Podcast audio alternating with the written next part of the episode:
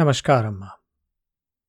આપણે આજે ચોથા સ્કંદના અંતિમ અધ્યાયને તરફ પહોંચ્યા છીએ. અત્યાર સુધી આપણે વાત કરી છે છેલ્લા કેટલાક અધ્યાયોમાં પ્રચેતાઓની, રાજા પ્રાચીન બહી અને નારદજી વચ્ચેના સંવાદની, જ્યાં આપણે પુરંજનનું ઉપાખ્યાન સાંભળ્યું. ગયા અધ્યાયમાં આપણે સાંભળ્યું કે પ્રચેતાઓએ પૂજા કરી, અર્ચના કરી, ભક્તિ કરી અને એટલે એમના તપથી પ્રસન્ન થઈને ભગવાન વિષ્ણુ એમને મળ્યા. એમણે કીધું કે, પરલોકમાં તમે મારે ત્યાં જ વાસ મારા જ ધામમાં વાસ કરવાના છો. પણ એ પહેલાં તમારે અહીંયા પણ કર્મ કરવાના છે. તમારા પિતાએ કીધું છે કે, તમે પુત્ર પ્રાપ્ત કરો. એના માટેની એમણે કન્યાની પણ રજૂઆત કરી. પ્રચેતાઓ ત્યારબાદ ભગવાનની ખૂબ સુંદર સ્તુતિ કરી અને ભગવાન ત્યાંથી પછી એમના પોતાના ધામમાં સિધાવી ગયા. પ્રચેતાઓએ એ તરફ જોયું તો ચારે તરફ વૃક્ષો ખૂબ વધી ગયા છે. એટલે પ્રકોપિત થયા અને વૃક્ષોને બાળવા માંડ્યા. એ સમયે બ્રહ્માજી ત્યાં પધાર્યા અને બ્રહ્માજીએ એમને શાંત કર્યા અને સમજાવ્યું કે આ કરવાનું બંધ કરો. વૃક્ષોએ એમને પેલી કન્યા અને એને લાવી આપી. એમની પાસે જેનું નામ મારીશા છે. અને એ મારીશા સાથે પ્રચેતાઓએ લગ્ન કર્યા. એ લગ્ન દ્વારા એમને જે પુત્ર થયો, એ પુત્ર એ દક્ષનું ફરીવાર રીઇન્કાર્નેશન દક્ષનો ફરીવાર જન્મ છે. દક્ષ પ્રજાપતિની વાર્તા આપણે આગળ સાંભળી છે, સતીના પિતા છે. અને એ એમણે પોતાનું શરીર ત્યાં તાગી દીધું, મહાદેવજીની અવજ્ઞાને લીધે થયેલું એ શરીર, અને ત્યારબાદ એમણે ફરીવાર જન્મ લીધો. અને એ પ્રજાપતિઓના નાયક પાછા બન્યા છે. આજનો અધ્યાય ચોથા સ્કંદનો ફાઇનલ અધ્યાય છે, અંતિમ અધ્યાય. શ્રી મૈત્રેયજી કહે છે કે, હે વિદુરજી, દસ લાખ વર્ષ વીતી ગયા પછી જ્યારે પ્રચેતાઓને વિવેક થયો, ત્યારે તેમણે ભગવાનના વાક્યોનું સ્મરણ થઈ આવ્યું અને તેઓ પોતાની પત્ની મારીશાને પુત્રોની પાસે છોડીને તરત જ ઘરમાંથી નીકળી પડ્યા. તેઓ પશ્ચિમ દિશામાં સમુદ્ર તટ પર કે જ્યાં જાજલી મુનિએ સિદ્ધિ પ્રાપ્ત કરી હતી, ત્યાં જઈ પહોંચ્યા અને જેનાથી સમસ્ત ભૂત પ્રાણીઓમાં એક જ આત્મતત્વ વિરાજમાન છે, એવું જ્ઞાન થાય છે, તે આત્મવિચારરૂપ બ્રહ્મસત્રનો સંકલ્પ કરી અને બેસી ગયા.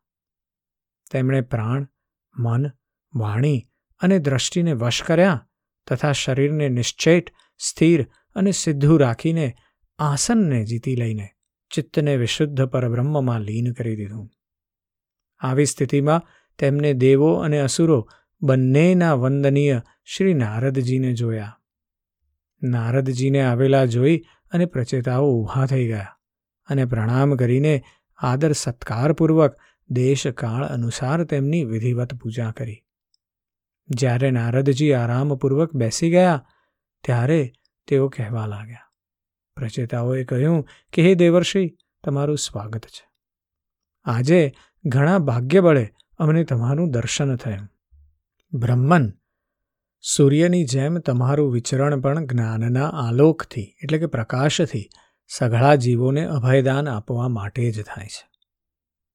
પ્રભુ, ભગવાન શંકર અને ભગવાન શ્રી વિષ્ણુએ અમને જે ઉપદેશ આપ્યો હતો, તેને અમે ગૃહસ્થીમાં આસક્ત રહેવાને કારણે ભૂલી ગયા છીએ.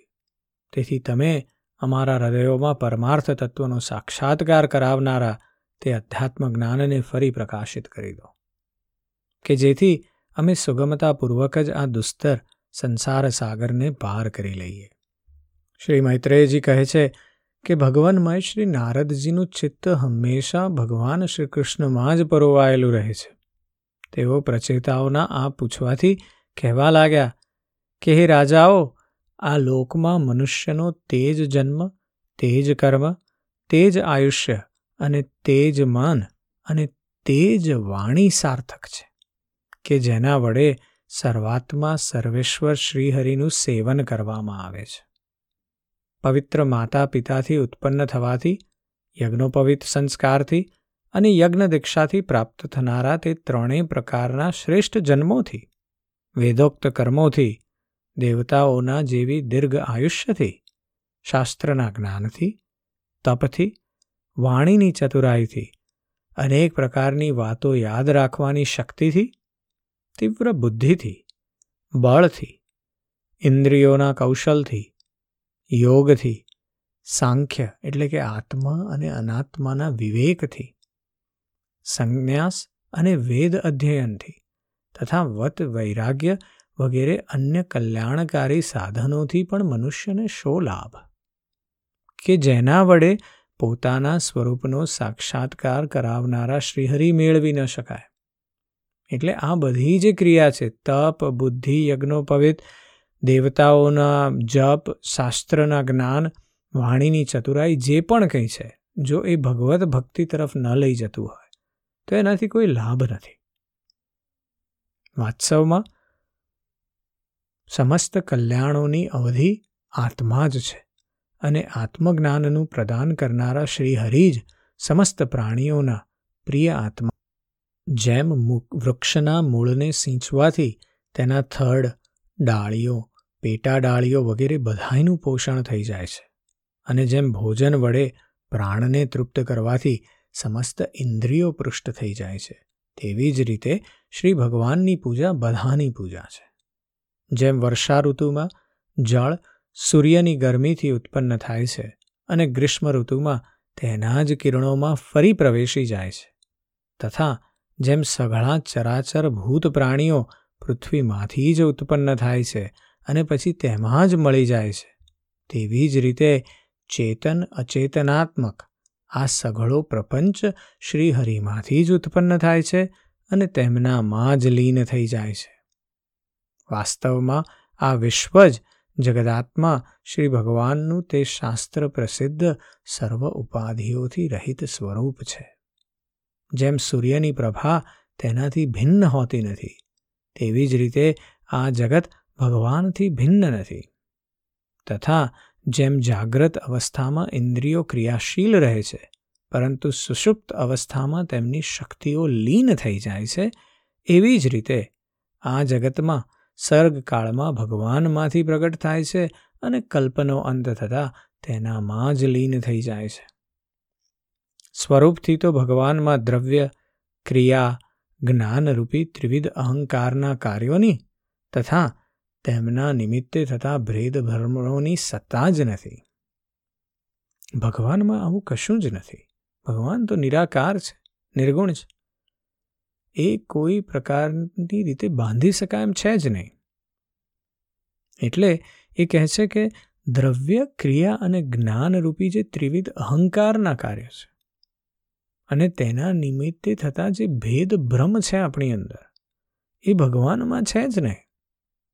ભગવાન એ બધું જ છે અને કશું પણ નથી. નિરાકાર છે, બધે અવેલેબલ છે અને એ જ છે. અને એનું જ આપણે રૂપ છીએ અને એનું જ બધા રૂપ છે. એ સમજવું જરૂરી છે. નારદજી કહે છે કે, હે રાજાઓ, જેમ વાદળ, અંધકાર અને પ્રકાશ, એ ક્રમશઃ આકાશમાંથી પ્રગટ થાય છે અને તેમાં જ લીન થઈ જાય છે, પરંતુ આકાશ તેમાંથી લેપાતું નથી. તેવી જ રીતે આ સત્વ, રજ અને તમોમયી શક્તિઓ ક્યારેક પરબ્રહ્મમાંથી ઉત્પન્ન થાય છે અને ક્યારેક તેમનામાં જ લીન થઈ જાય છે.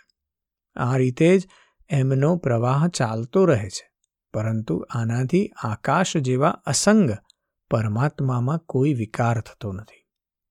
તેથી તમે બ્રહ્મા વગેરે તમામ લોકપાલોના પણ અધીશ્વર, શ્રીહરિને પોતાનાથી અભિન્ન માનો અને તેમને ભજો, કારણ કે તેઓ જ સમસ્ત દેહધારીઓના એકમાત્ર આત્મા છે. તેઓ જ જગતના નિમિત્ત કારણ કાળ છે. ઉપાદાન કારણ પ્રધાન અને નિયંતા પુરુષોત્તમ છે. તથા તેઓ જ પોતાની કાળ શક્તિથી ગુણોના પ્રવાહરૂપ આ પ્રપંચનો સંહાર કરી નાખે છે. તે ભક્તવત્સલ ભગવાન સઘળા જીવો પર દયા કરવાથી જે કંઈ મળી રહે, તેમાં જ સંતુષ્ટ રહેવાથી તથા સમસ્ત ઇન્દ્રિયોને વિષયોમાંથી નિવૃત્ત કરીને શાંત કરી દેવાથી સત્વરે પ્રસન્ન થઈ જાય છે. ભગવાનને પ્રસન્ન કરવા હોય તો પહેલાં દયા જરૂરી છે. બધા જીવો પર દયા જરૂરી છે. પછી સંતુષ્ટિ જરૂરી છે. સેટિસ્ફેક્શન, જે પણ કંઈ છે ને, એમાં બસ સંતોષ માનવાની વાત. અને ત્રીજી વાત કે બધા વિષય વૃત્તિમાંથી નિવૃત્તિ લેવાની છે. મટીરિયાલિઝમમાંથી આઘા ખસી જવાનું છે. દૂર જવાનું છે એનાથી. જ્યારે એ થાય, દયા એની ઉપર સંતુષ્ટિ અને એની ઉપર વિષય વૃત્તિમાંથી નિવૃત્તિ, ત્યારે ભગવાન સત્વરે પ્રસન્ન થઈ જાય છે. પુત્ર પ્રાપ્તિની ઈચ્છા વગેરે બધા પ્રકારની વાસનાઓ નીકળી જવાથી જેમના અંતઃકરણ શુદ્ધ થઈ ગયા છે તેવા સંતોના હૃદયમાં તેમના નિરંતર વધતા રહેતા ચિંતનથી ખેંચાઈને અવિનાશી શ્રીહરિ સ્વયં આવી જાય છે અને પોતાના ભક્તિધાનપણાને ચરિતાર્થ કરતા રહીને હૃદય આકાશની જેમ ત્યાંથી ખસતા નથી. ભગવાન તો પોતાને ભગવાનને જ સર્વસ્વ મારનારા નિર્ધન મનુષ્યોને જ પ્રેમ કરે છે. કારણ કે તેઓ પરમ રસજ્ઞ છે. તે અકિંચનોની અનન્ય આશ્રયભૂત નિર્હેતુક ભક્તિમાં કેટલી મધુરતા હોય છે, તેને પ્રભુ સારી રીતે જાણે છે. જે લોકો પોતાના શાસ્ત્રજ્ઞાન, ધન, કુળ અને કર્મોના મદથી ઉત્પન્ન થઈને આવા અકિંચન સાધુજનોનો તિરસ્કાર કરે છે, તે દુર્બુદ્ધિવાળાઓની પૂજાનો તો પ્રભુ સ્વીકાર કરતા જ નથી. ભગવાન સ્વરૂપાનંદથી જ પરિપૂર્ણ છે. તેમને પોતાની સેવામાં રહેતા શ્રી લક્ષ્મીજીની તથા તેમની ઈચ્છા કરનારા રાજાઓ અને દેવતાઓની પણ કોઈ પરવા હોતી નથી. આટલું હોવા છતાં તેઓ પોતાના ભક્તોને જ આધીન રહે છે. અહો, આવા કરુણાના સાગર શ્રીહરિનો કોઈ પણ કૃતજ્ઞ મનુષ્ય થોડા સમય માટે પણ કેવી રીતે છોડી શકે? વાત એ છે કે આપણી અંદર જ્ઞાન, ધર્મ ધન, કુળ બધું આવી જાય. પણ જો આપણે સાધુજનોનો ભગવત ભક્તોનો તિરસ્કાર કરીએ, તો ભગવાન ગમે તેટલું કરીએ તો આવવાના નથી. કારણ કે શરૂઆત ક્યાંથી થઈ હતી? દયાથી શરૂઆત થઈ હતી. જો દયાનું કેડી ચૂકી ગયા, તો વાત પૂરી થઈ ગઈ. મર્મની વાત ત્યાં જ છે. શ્રી મૈત્રેયજી કહે છે કે, હે વિદુરજી, ભગવાન નારદે પ્રચેતાઓને આ ઉપદેશની સાથે સાથે ભગવાન વિશેની અન્ય પણ ઘણી બધી વાતો કહી સંભળાવી. ત્યારબાદ તેઓ બ્રહ્મલોકમાં સિધાવી ગયા. પ્રચેતાઓ પણ તેમના મુખેથી જગતના પાપરૂપી મળને દૂર કરનારા ભગવાનના ચરિત્રો સાંભળ્યા પછી ભગવાનના ચરણ કમળોનું જ ચિંતન કરવા લાગ્યા અને અંતે ભગવાનના ધામને પામ્યા. મૈત્રેયજી કહે છે કે આ પ્રમાણે વિદુરજી તમે મને શ્રી નારદજી અને પ્રચેતાઓ વચ્ચે થયેલા ભગવાનની કથા સંબંધી સંવાદ વિશે જે કંઈ પૂછ્યું હતું, તે બધું મેં તમને કહી સંભળાવ્યું. હવે આપણે એ વિદુરજી અને મૈત્રેયજી વચ્ચે જે ચર્ચા થઈ છે, એનાથી એક સ્ટોરીવાળા લેવલ ઉપર પાછા આવીએ છીએ, જ્યાં સુખદેવજી પરીક્ષિતજીને આ વસ્તુ કહી રહ્યા છે. અને સુખદેવજી કહે છે કે, હે રાજન, અહીં સુધી સ્વયંભૂ મનુના પુત્ર ઉત્તાનપાદના વંશનું વર્ણન થયું. હવે પ્રિયવ્રતના વંશનું વર્ણન પણ સાંભળો. રાજા પ્રિયવતે શ્રી નારદજી પાસેથી આત્મજ્ઞાનનો ઉપદેશ મેળવ્યા પછી પણ રાજ્ય ભોગ કર્યો હતો અને અંતે આ સમગ્ર પૃથ્વી પોતાના પુત્રો વચ્ચે વહેંચી અને તેમણે ભગવાનના પરમધામને પ્રાપ્ત કરી લીધું હતું. હે રાજન, આ તરફ શ્રી મૈત્રેયજીના મુખેથી ભગવાનના ગુણાનુવાદથી યુક્ત આ પવિત્ર કથા સાંભળીને વિદુરજી તો પ્રેમ મગ્ન થઈ ગયા. ભક્તિભાવનો ઉદ્વેગ થવાથી તેમની આંખોમાંથી પવિત્ર આંસુઓની ધારા વહેવા લાગી. તથા તેમણે ભગવાનના ચરણોમાં હૃદયનું સ્મરણ કરતા મૂકી દીધું અને પોતાનું માથું મુનિવર મૈત્રેયજીના ચરણોમાં મૂકી દીધું. વિદુરજી કહેવા લાગ્યા કે, હે મહાયોગી, તમે ઘણા જ કરુણામય છો. આજે તમે મને અજ્ઞાનના અંધકારમાંથી પેલે પાર પહોંચાડી દીધો છે, કે જ્યાં અકિંચનોના સર્વસ્વ શ્રી હરિ વિરાજે છે. શ્રી સુખદેવજી કહે છે કે મૈત્રેયજીને કૃતજ્ઞતા સૂચક ઉપયુક્ત વચનો કહીને તથા તેમને પ્રણામ કરીને વિદુરજીએ તેમની પાસેથી આજ્ઞા લીધી અને પછી શાંત ચિત્ત થઈને પોતાના બંધુજનોને મળવા માટે તેઓ હસ્તિનાપુરમાં ગયા. હે રાજન જે મનુષ્ય ભગવાનના શરણાગત પરમ ભાગવત રાજાઓનું આ પવિત્ર ચરિત્ર સાંભળશે. તેને દીર્ઘ આયુષ્ય, ધન, સુયશ ક્ષેમકુવશર સદગતિ અને ઐશ્વર્યની પ્રાપ્તિ થશે.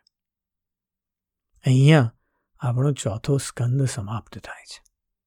ચોથા સ્કંદમાં આપણે ત્રણ મહત્વની સ્ટોરીઝ વાર્તાઓ સાંભળી. પણ એની સાથે સાથે શ્રી હરિની જે કેડી છે એની ઉપર ચાલતા રહ્યા. આ સ્કંદમાં આપણે સર્વપ્રથમ સ્વયંભૂ મનુની પુત્રીઓનું વર્ણન સાંભળ્યું અને ત્યારબાદ ભગવાન શિવ અને દક્ષ વચ્ચે થયેલો જે વૈમનસ્ય, જે સતીના મૃત્યુમાં પરિણમ્યો, એની વાત સાંભળી. ત્યારબાદ આપણે ધ્રુવની વાર્તા સાંભળી. પાંચ વર્ષના ધ્રુવે વનગમન કરી દીધું. પ્રભુની છ મહિના સુધી અત્યંત નિષ્ઠાપૂર્વક ભક્તિ કરી અને પાંચ વર્ષના બાળકને ધ્રુવલોકમાં સ્થાન મળ્યું. ત્યારબાદ આપણે ધ્રુવના વંશનું વર્ણન સાંભળ્યું અને ત્યાંથી રાજા અંગ પાસે પહોંચ્યા. એમના પુત્ર એમણે આપણે વેનની કથા સાંભળી અને ત્યાંથી આપણે મહારાજ પૃથુ, જે ભગવાનના વંશે અંશ જ કહેવાય છે, એમની વાત સાંભળી. મહારાજ પૃથુ અને એમની વાર્તા બાદ આપણે એમના વંશની વાત સાંભળી જ્યાં આપણે અટક્યા પ્રાચીન બહી પાસે. પ્રાચીન બહી એમના પુત્રોને, પ્રચેતાઓને કીધું કે, ભાઈ, તમે પુત્ર માળવવા માટે વિષ્ણુ ભગવાનની પૂજા કરો. અને એ ત્યાં કરવા ગયા છે, ત્યારે ભગવાન શંકર બહુ સુંદર સ્તોત્ર સંભળાવ્યું એમને અને કીધું કે, આ સ્તોત્ર દ્વારા તમે ભગવાન વિષ્ણુની પૂજા કરો. એની મધ્યમાં આપણે પ્રાચીન બહી અને નારદજી વચ્ચે સુંદર મજાનો જે સંવાદ છે, પુરંજનનું ઉપાખ્યાન જેમાં પરોક્ષ રીતે આપણને નારદજીએ સમજાવવાનો પ્રયત્ન કર્યો અને પછી પ્રત્યક્ષ રીતે કર્યો કે કેમ આપણો જીવ વિષયવાદમાં અટવાઈ જાય છે. મટીરિયાલિઝમમાં હેડોનિઝમમાં પ્લેઝરમાં અને ત્યારબાદ આપણે છેલ્લા બે અધ્યાયમાં પ્રચેતાઓને કઈ રીતે મુક્તિ મળી તેની વાત સાંભળી. હવે આવતા અધ્યાયમાં આપણે સ્વયંભૂ મનુ જે છે એમના બીજા પુત્ર, પ્રિયવ્રત એમના વંશવેલાની વાત કરવાની છે. અહીંયા આપણે આખી ઉત્તાનપાદના વંશવેલાની વાત કરી સ્કંદ ચોથામાં. અને હવે પ્રિયવ્રતના વંશ તરફ વળવાનું છે. આજે બસ આટલું જ. જય શ્રી કૃષ્ણ.